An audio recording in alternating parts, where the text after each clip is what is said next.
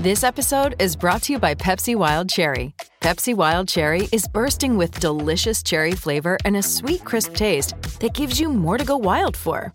Getting wild may look different these days, but whether it's opting for a solo Friday binge watch or a big night out, everyone can indulge in their wild side with Pepsi Wild Cherry. Also available in Zero Sugar. So grab a Pepsi Wild Cherry and get wild. There's a lot of these unrestricted free agents that thought they could sign on July 1st. Well, it's now a week after July 1st, and it's often what happens is the second day they don't get signed the first day, they get signed the second day. Well, they didn't get signed the second day. And like Jake Gardiner, for instance, everybody thought, oh, he gets six and a half million dollars. Well, he's still sitting there. I think what teams are thinking now is, we'll give you, we might give you the money, but we're not giving you the term. Teams just aren't given term, very few of them. And a prime example is Johansson, Johansson, who played in Boston was very good in the playoffs last year. Uh, was looking for four and a half million over about five years. He got four and a half million over two years in Buffalo. Signed it and said, thank you very much. And you're not finding enough players going to their agents and saying, you know what? I'll bet on myself. I'll sign a one year contract for two and a half million or something like that. And then if I have a really good year, the following year, I'll have, well, I'll get five million. They're still out there hoping. And that's what the owners are probably looking at is some of the unrestricteds like, like Dzingel, uh, and Brassard who are there, and they're probably going to outweight them and see what you know. If first of August, if they haven't signed, then you want to come here. If not, well, we'll play it by ear. Go to camp and see what happens.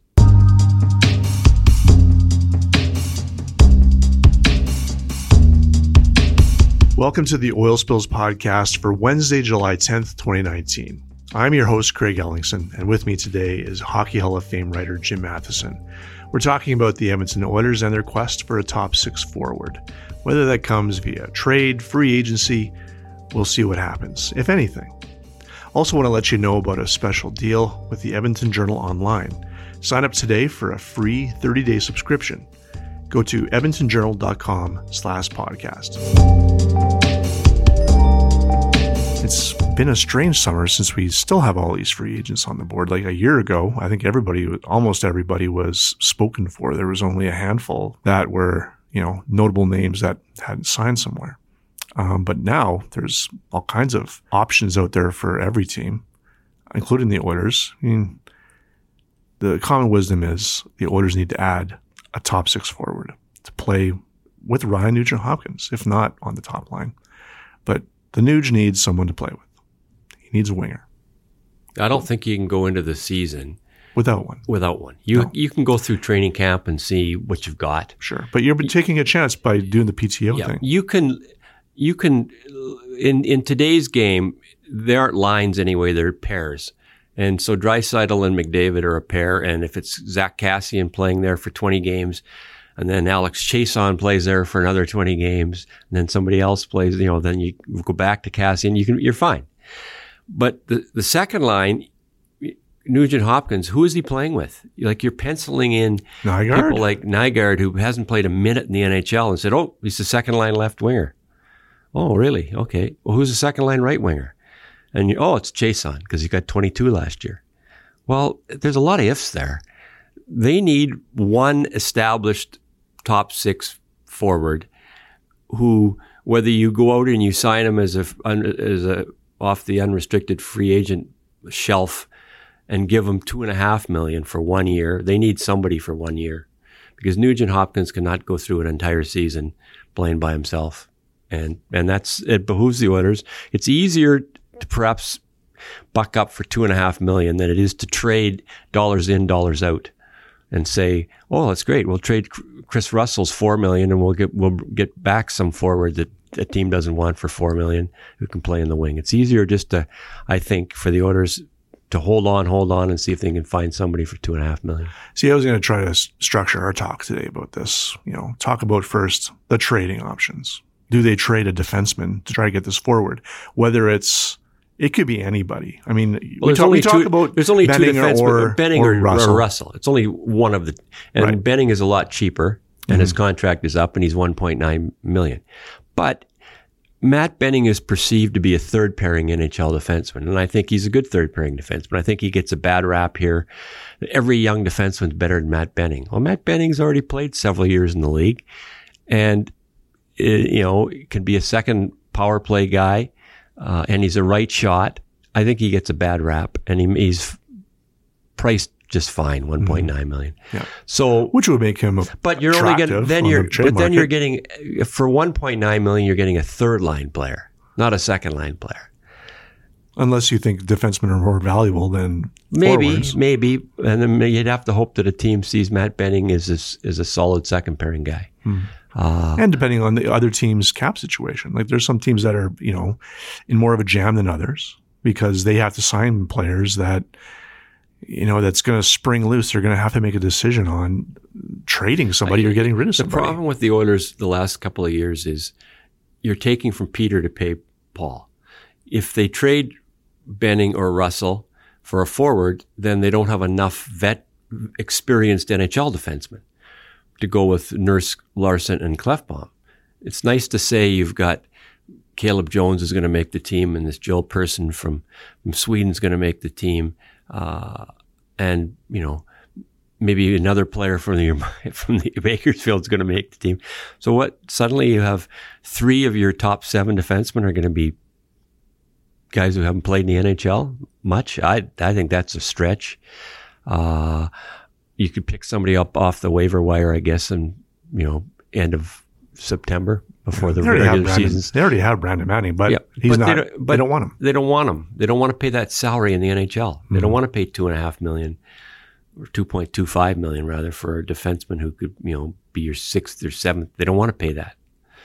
So um, it's and you know they need they don't just need uh, a second line winger for Nugent Hopkins. They need a third line center. Uh, so they need two two pieces to be honest. Uh, and then, like I said, they're counting on lots of counting on a Swiss player named Haas to be a third line center who's never played a minute in the league just because he shoots right and he was a pretty good player in Switzerland. That's uh another stretch. You can't count on guys who've who've been in Europe to come in and play on your team and be really good right away. They're just not, unless you're talking Gusev in, in Las Vegas, who's the best player in the KHL and a Russian he's going to probably step in like Panarin did and be really good. But for the most part, Europeans coming over to North America takes them a while. And I bring this up probably more often than I should, but are there any sacred cows on defense? I mean, what about Klefbom, Larsson, and Nurse? I mean, why why wouldn't you entertain if you can get the right return? But I don't know what the trade market's like. Those are probably harder deals to make because of how important they are in the defensive structure of the team.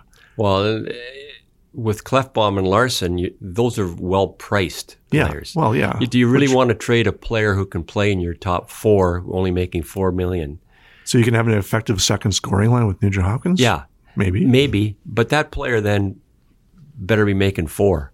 Heaven forbid a right you winger can't be tra- you can't be trading a, a, a solid, well priced defenseman at four point one million for a forward at six million. I don't think.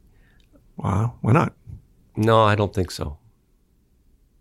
I, I, I guess you could, but then you better have a defenseman ready to take. You're talking the top three defensemen on the team. You better have a defenseman who can take their spot. It's one thing to trade Russell or Benning, who are not perceived to be top three. You better have a defenseman ready to replace one of those guys. Their minutes, Yeah. 20 minutes a game. It's I just go back to the nibbling around the edges thing. I mean, if you really want to make a significant change to your team, you got to give you got to give to get something. I You can't you can't get something for nothing. No, and I, you know, I don't know how Ken Hall. I know how Ken Holland views his team. He looks at all the names on his on his wall of everybody in the organization, and looks at McDavid, and looks at Draisaitl, and looks at Nugent Hopkins. And then there's a pause for 30 seconds, and he says, "And there's McDavid, and there's Nugent Hopkins, and there's Draisaitl," and then there's a whole lot of question marks and ifs and if fans and buts after that. So he's not dumb. so how do you add that fourth that fourth name I without developing it and waiting for a couple more years? Good question. I, you Yeah. know, you know, I would have thought that, you know, the number one target would still be Nick Ehlers in, in Winnipeg if they're going to sign Connor and Laine, but they may have to wait all summer to sign Laine and Connor. And that's probably what until we're talking Marner about. gets until Marner gets signed. Um, Line you know, they might just wait all you know all summer and say, hey, this is what they're this is what they're getting, and uh, Wow. It's kind of like the NBA waiting for Kawhi Leonard to uh, orchestrate trades in the background Yeah. in order to determine where he's going to Well, go. it's the agents. The agents look, want, Sure. they don't want to jump in first.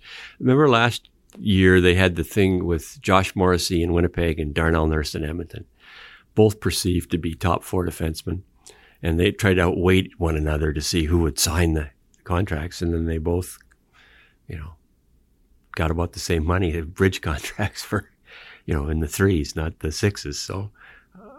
Uh, You know, it, that's the way it works. You know, they don't. Nobody wants to jump in well, except- except- bona fide. except the one contract which is screwed up. I'm sure a lot of these players that are waiting to be signed is is San Jose getting Timo Meier for, you know, effectively six million a year, four, four, six, and ten. Now the last year at ten, he has to be qualified at ten million to keep his rights. So in effect, you know, they're willing to to pay him that kind of money. Um, down the road, but not now. So, but like I said, these are all questions for the Oilers with $3.9 million in cap space. And somehow, a team like Colorado, which is wheeling and dealing and plays in the Western Conference and is a really good team, has $20 million in cap space. Um, and a team like San Jose, even though they went out and got Erik Karlsson and they have three defensemen making, you know, like 11 and 7 is 18 and Burns, they have like 25 million and three defensemen. They're still able to get Meier signed. Uh, and they're still able to get Kevin Labanc, who got 56 points last year, signed at one year at $1 million. So some teams are, and Toronto's the same way. They got all their players they wanted to keep signed, traded away Kadri, uh, Added Tyson Barrie. and Tyson added Tyson Barrie for one year because they're Mm, right. they're in it for now and they managed to do it and they haven't signed Marner yet. So some teams are doing it. The Oilers, but with a three point nine million dollars in cap space, that's not much wiggle room if you want to keep a million, million and a half, you know, available in case you trade for a player during the season or or pick up somebody off waivers. I mean, who would be the trading partners for the Oilers and if they did deal as, you know, a Russell or a Benning? We talked about Winnipeg a lot because of the their situation there and they need to sign Patrik Laine and Kyle Connor. I think Winnipeg others. is a, is would certainly be in my top three. Mhm. Um, Would a team like the Rangers be? Nah, the No? Rangers are trying to get.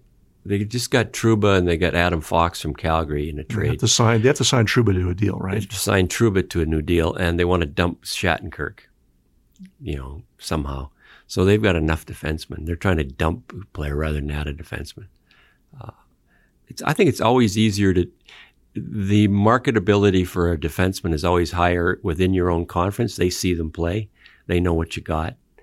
Uh, the Eastern teams, you know, you're dealing with a little bit more unknown in terms of what the Oilers would get back to. They're used to seeing these players in the Western Conference.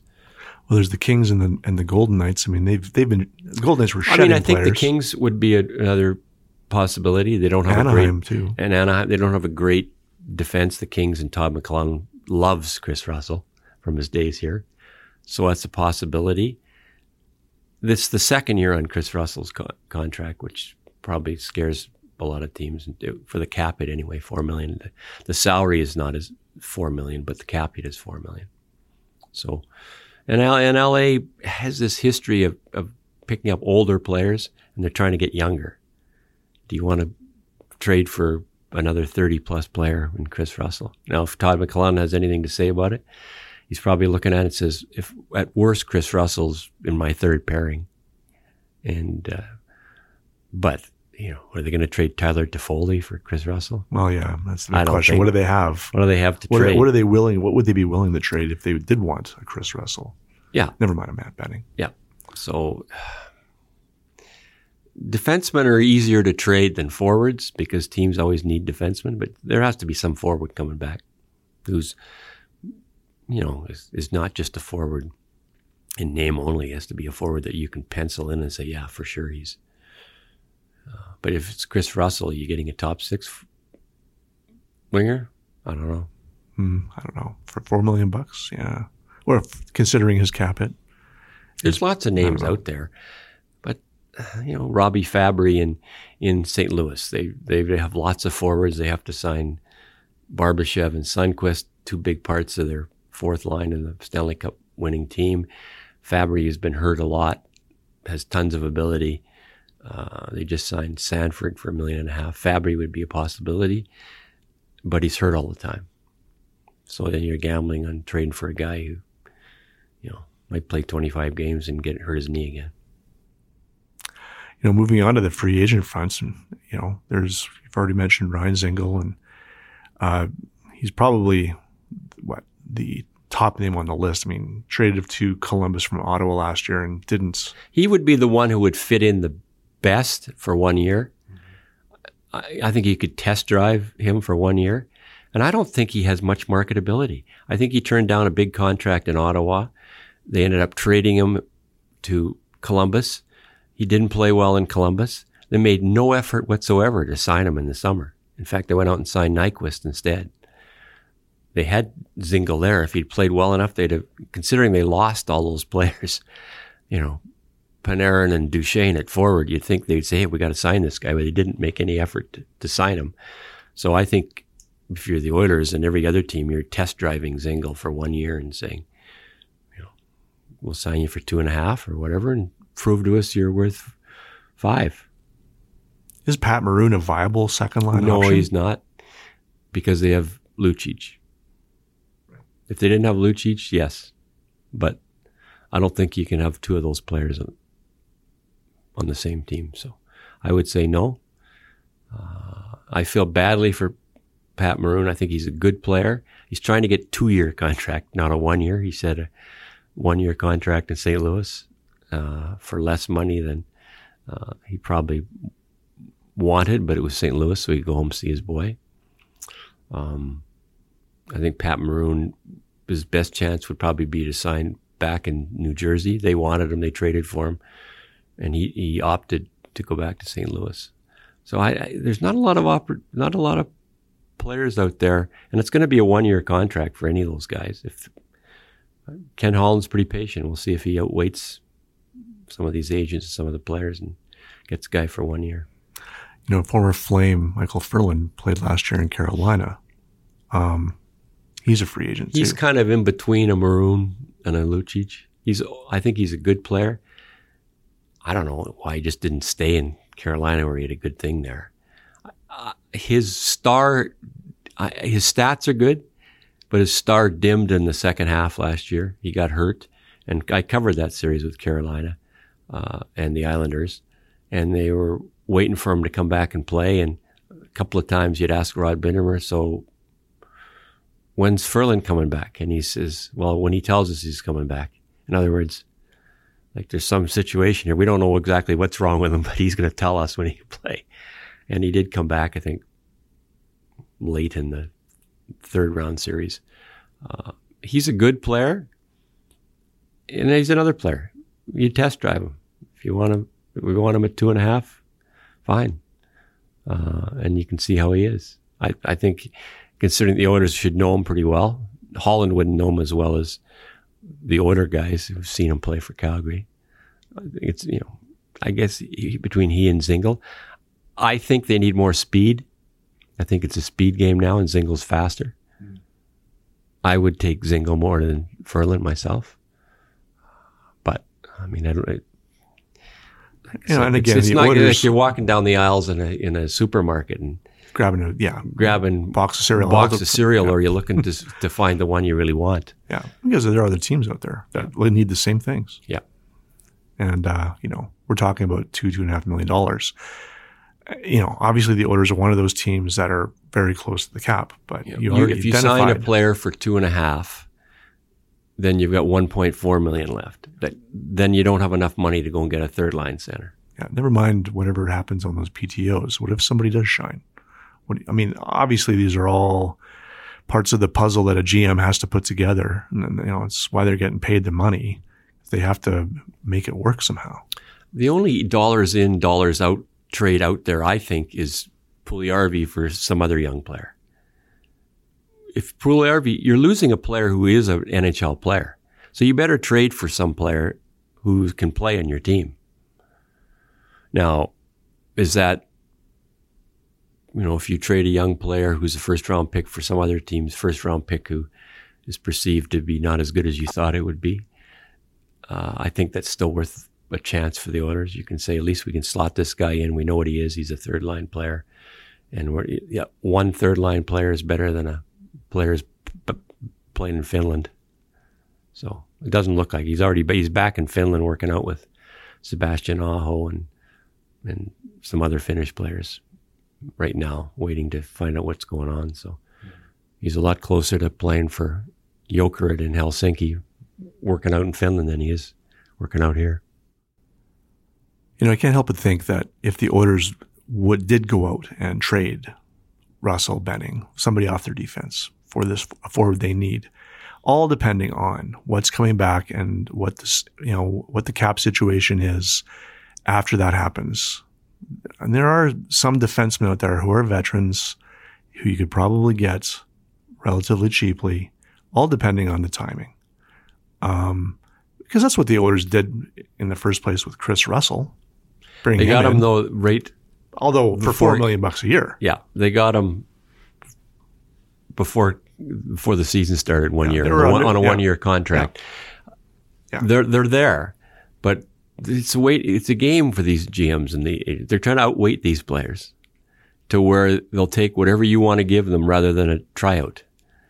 And I think that's why guys get signed in late August rather than right now. You, you just and I don't have I would have no trouble if I was the Oilers, considering the strength in the organization is their def, young defensemen, to try their young defensemen in exhibition games and see if they look like they're actual NHL players. I mean, Benning came to camp three years ago, and you're thinking, oh, okay, so they signed this guy from Northeastern University in in Boston, and he's from Edmonton. Does that mean he's going to play right away in the NHL? And they thought so, thought he could play, and he, it turned out he could play. And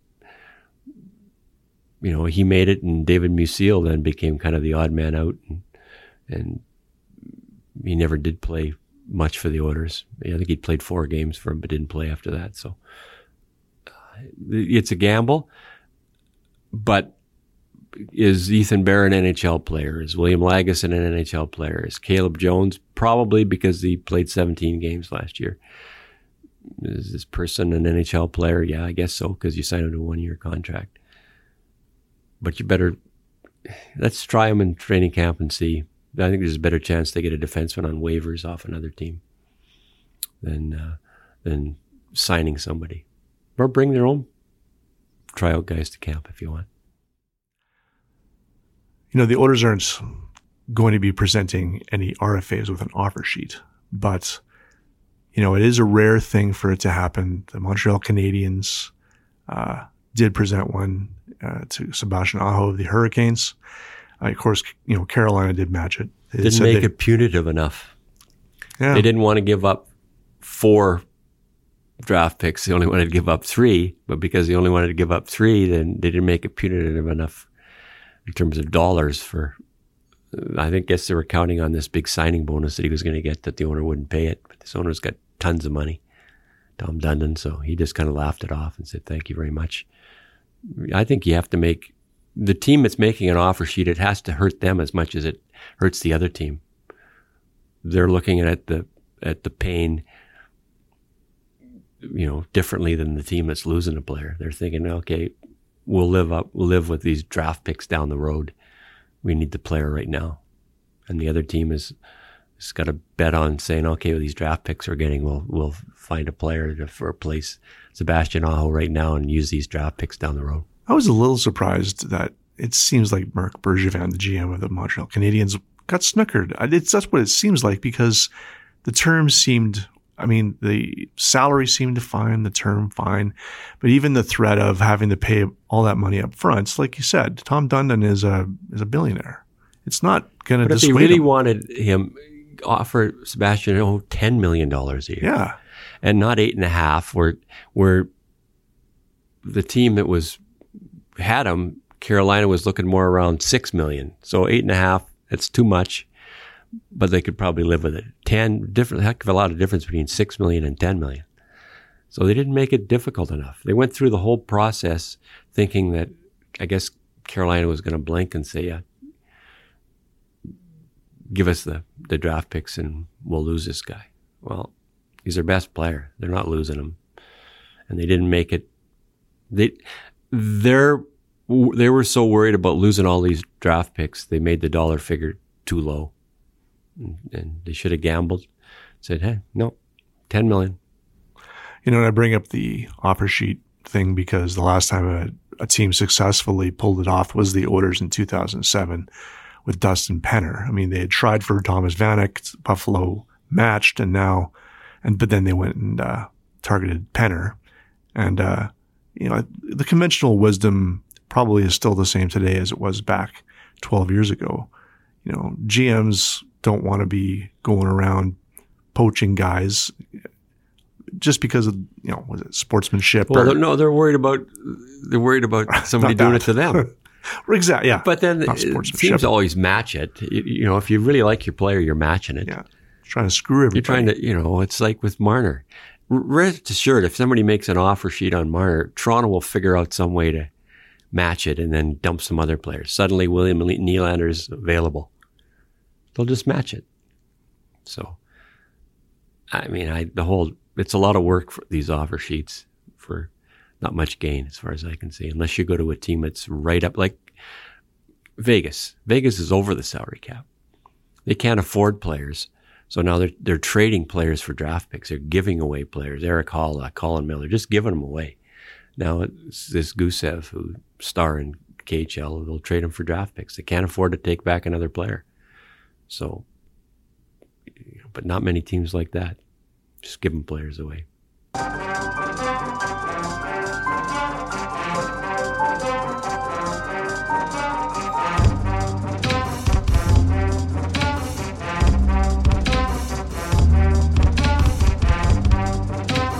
That's the Oil Spills podcast for today. Subscribe to Oil Spills on iTunes and Google Play.